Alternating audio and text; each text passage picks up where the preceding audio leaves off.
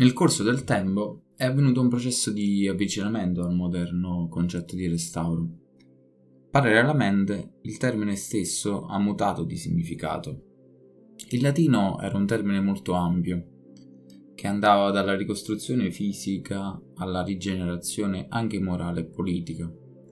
Era più simile al concetto di rinnovamento, quindi conservazione e restauro in un primo tempo si attuavano per rispetto di una natura religiosa o politica che certi oggetti incutevano. La regola però nell'antichità era il restauro come rifacimento. Ma quindi, quando nasce il restauro? Possiamo dire che da sempre eh, sono avvenuti interventi sulle preesistenze per motivi che potevano essere particolari, come motivi religiosi o politici o rappresentativi. Mentre nel Medioevo avveniva qualche isolata attenzione ai monumenti antichi con sporadici interventi di, di restauro. Nel Rinascimento invece si inizia ad avere un interesse per lo studio e i rilievi dei monumenti antichi, ma gli interventi su di essi, accompagnati da restauri che spesso portavano alla loro distruzione. Nel XVIII secolo si inizia ad avere una coscienza di valore artistico e storico del monumento, nell'accezione quindi più moderna. In senso largo, ovvero interventi architettonici su edifici esistenti, volti a rimetterli in efficienza, sono sempre esistiti, è una costante del fare umano, mentre in un senso specifico, ovvero un intervento volto a preservare una testimonianza del passato per la sua riconosciuta importanza storica e artistica, nasce soltanto dal fine Settecento. Mentre la conservazione in origine non è motivata da un valore storico e artistico riconosciuto ai manufatti, ma dal rispetto e dalla venerazione dovuti a un personaggio, a un simbolo o a un oggetto di culto eredità del passato. La devozione costituisce quindi un valido strumento conservativo, ma anche un frequente motivo di danneggiamento. Ma quali erano gli interventi sulle preesistenze? Prima del XIX secolo, in linea di massima, non si distingue presente dal passato. L'opera viene aggiornata per renderla congeniale al presente. Quindi l'opera del passato non viene percepita come un evento storico concluso, ma come tema aperto, atto a recepire nuovi svolgimenti, e quindi non c'era una distinzione concettuale tra creare una nuova opera e restaurarne una pervenuta dal passato. I restauri quindi venivano condotti da artisti, impiegavano codici linguistici propri del loro mondo figurativo e non quelli delle opere da restaurare, delle relative epoche trascorse. I nuovi apporti si legano soprattutto alle parti sprovviste mentre nel mondo antico, soprattutto in particolare in quello romano, prende ricostruzione ab inis, mantenendo sito e dedicazioni primitive. Era noto dire restauratio est renovata creatio, ovvero il restauro è una nuova creazione. Molti adattamenti sono legati a fatti politici o al diffondersi dei nuovi culti, Ora vi parlerò delle spoliazioni, ovvero delle sottrazioni di materiale di cui era composto il monumento, e avvenivano per i motivi più sporadici, per motivi economici, ovvero la facile recu- recuperabilità di materiali edilizi. Spesso erano, spesso erano pregiati e a basso costo. Le spoliazioni avvenivano per motivi religiosi, profanazione ed esorcismo degli edifici di culto, pagani o cristiani, motivi idealistici, la legittimazione politica eh, derivante dalla continuità col passato, o per motivi estetici, soprattutto a partire dal IV secolo, si riusavano gli elementi ornamentali con un'evidente volontà artistica, magari mutandone il nesso logico e formale, ma cercando una coerenza figurale e linguistica tra vecchio e nuovo. La qualità estetica è però distinta dal contesto storico o religioso.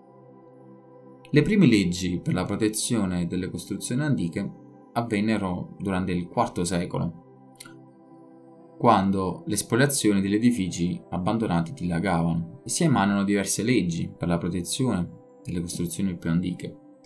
Quindi non si tratta di tutela in un senso moderno, più che proteggere il singolo momento si difendeva il decoro urbano e la memoria della passata grandezza. Esplorazioni non sono come adesso, dettate da volontà antiquariale, ma sono i motivi economici. Nel 458 le spoliazioni vengono legalizzate. Fino al Medioevo ci sono spessi editti ad hoc che concedono l'autorizzazione specifica ad approvvigionarsi di materiali per l'edilizia presso gli scafi archeologici, così definiti, per la costruzione di edifici di particolare importanza. Un esempio furono le spoliazioni al Colosseo, Durante il X secolo risale l'occupazione dell'interno del Colosseo da parte dei calcinatori, che adattarono nel monumento le proprie abitazioni e officine. La zona era infatti anche detta Calcarium. In età medievale furono anche praticati famosi buchi per estrarre le grappe metalliche di piombo a doppia coda di rondine che univano gli antichi blocchi. Le parti crollate, solitamente quelle più alte, e le arcate degli, degli spalti a ridosso dell'arena divenivano materiali spogli e quindi vere e proprie eh, risorse edilizie per gli imprenditori più scaltri. Nel corso del Medioevo, l'anfiteatro Flavio fu dapprima occupato da alcune abitazioni civili ricavate nei vani dei corridoi anulari del piano terra, poi nel XII secolo fu inglobato nelle fortificazioni della potente famiglia aristocratica dei Frangipani. Nel Medioevo si tende a riplasmare le preesistenze secondo la maniera moderna. Si costituiscono opere originali, intrecciando nuove forme a quelle del passato per creare una diversa unità, figlia del suo tempo. L'atteggiamento prevalente è di appropriazione e riutilizzazione più che di conservazione. Le primitive chiese medievali si impostavano su edifici romani o su basiliche cristiane e gli interventi più frequenti sono la sostituzione delle volte, delle coperture lignee, l'introduzione del transetto e l'abbandono dell'atrio paleocristiano, mentre durante il periodo gotico si, rispa- si riplasmano le forme del passato combinando aspetto decorativo e sostanza strutturale. Una nuova consapevolezza del passato come entità unitaria fornita di un proprio significato, da rispettare o trasformare a seconda dei casi. La preesistenza viene smembrata, frazionata e poi inglobata in nuovi organismi. Durante il Rinascimento l'attenzione si concentra sui monumenti classici, intesi come stimoli e materiali utili ad operare nel contemporaneo. L'antiquaria divenne una disciplina autonoma, insegnata in primis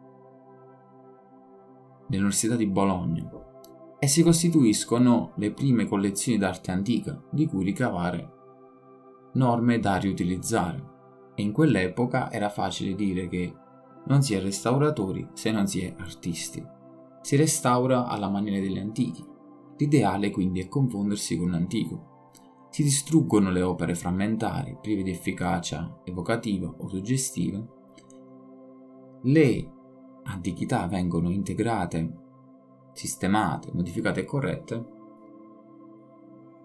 per farle corrispondere ai moderni canoni di bellezza. Il rapporto tra uomo e opera d'arte è arbitrario, è sempre sbilanciato dalla parte dell'uomo. È il monumento a doversi piegare l'architetto e non viceversa.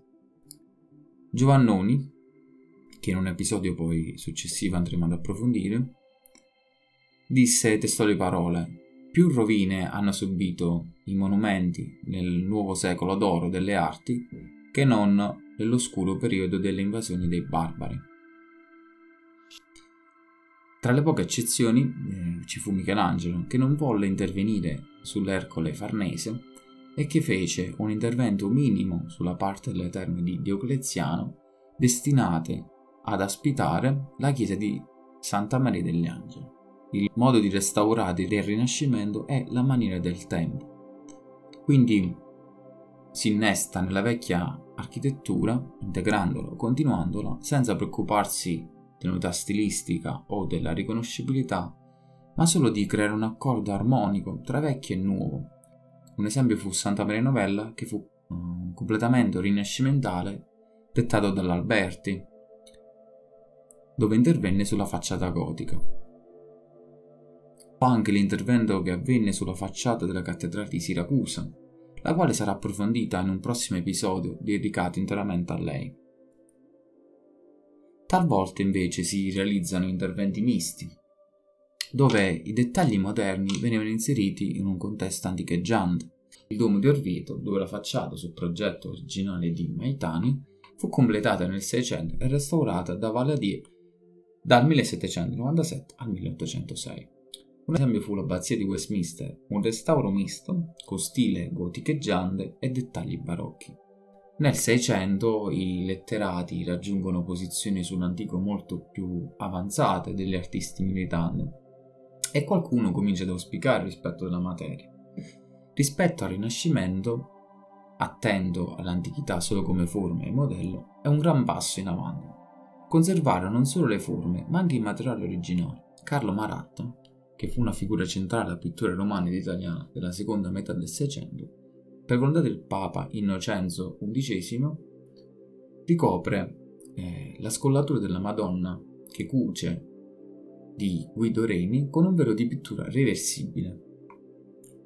Nei restauri della galleria di Palazzo Farnese a Roma, affrescato da Caracci, si preoccupa prima di eliminare la causa dei dissesti, coinvolgendo le acque grazie anche alla consulenza di Carlo Fontano, per proseguire poi il consolidamento degli intonici tramite un sistema di chiodatura appositamente studiato e infine eseguendo il ritocco con acquarelli di tinta. Al tempo stesso però gli interventi, in particolare sulle sculture, sono sempre più di integrazione e reinterpretazione, lasciando libero sfogo alla creatività dell'artista. Un esempio di Hermes Logios, una copia romana restaurata nel 1631, dove le integrazioni sono state rimosse all'inizio del XX secolo.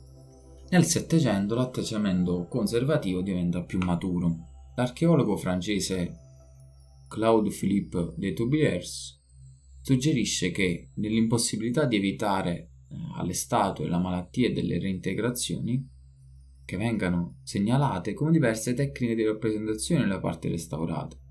Sartori, fratellastro di Antonio Canova, ritiene come il fratello che i restauri sciupino le statue, mentre Giovanni Casanova è invece eh, dibattuto tra le esigenze filologiche quindi la leggibilità delle statue mutilate, e quelle critiche, inammissibilità delle manomissioni, per cui si dice che si può restaurare solo se si interviene adeguandosi perfettamente all'antico. Nel 1756 il canonico Crespi espone il proprio concetto di intervento sull'antico, distinguendo fra restauro e conservazione, introducendo i concetti di reversibilità e patina.